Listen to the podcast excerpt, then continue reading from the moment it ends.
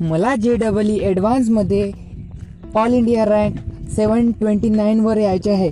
त्यासाठी मला जानेवारीमध्ये सव्वीस तारखेपर्यंत सिलेबस पूर्ण करून नंतर फेब्रुवारीमध्ये प्रॉब्लेम सॉल्विंगची प्रॅक्टिस करायची आहे व मार्चमध्ये खूप सारे पेपर द्यायचे आहे. ज्यामुळे मी एप्रिल व मेमध्ये माझी परीक्षा चांगल्या प्रकारे देऊ शकेल आणि चांगल्या प्रकारे क्रॅक करू शकेल. आणि मला जे डबल ई ॲडव्हान्समध्ये सेवन ट्वेंटी नाईन रँकवर यायचेच आहे. कारण याच्यातच माझं भविष्य आहे. जर हे मी करू शकलो नाही तर माझं जीवन अस्तव्यस्त होईल. मला हे करायचंच आहे. मला जे डबल ई ॲडव्हान्समध्ये सेवन ट्वेंटी नाईन्थ रँक घ्यायची आहे. मला जे डबल ई ॲडव्हान्समध्ये सेवन ट्वेंटी नाईन्थ रँक घ्यायची आहे. मला जे डबल ई ॲडव्हान्समध्ये सेवन ट्वेंटी नाईन्थ रँक घ्यायची आहे.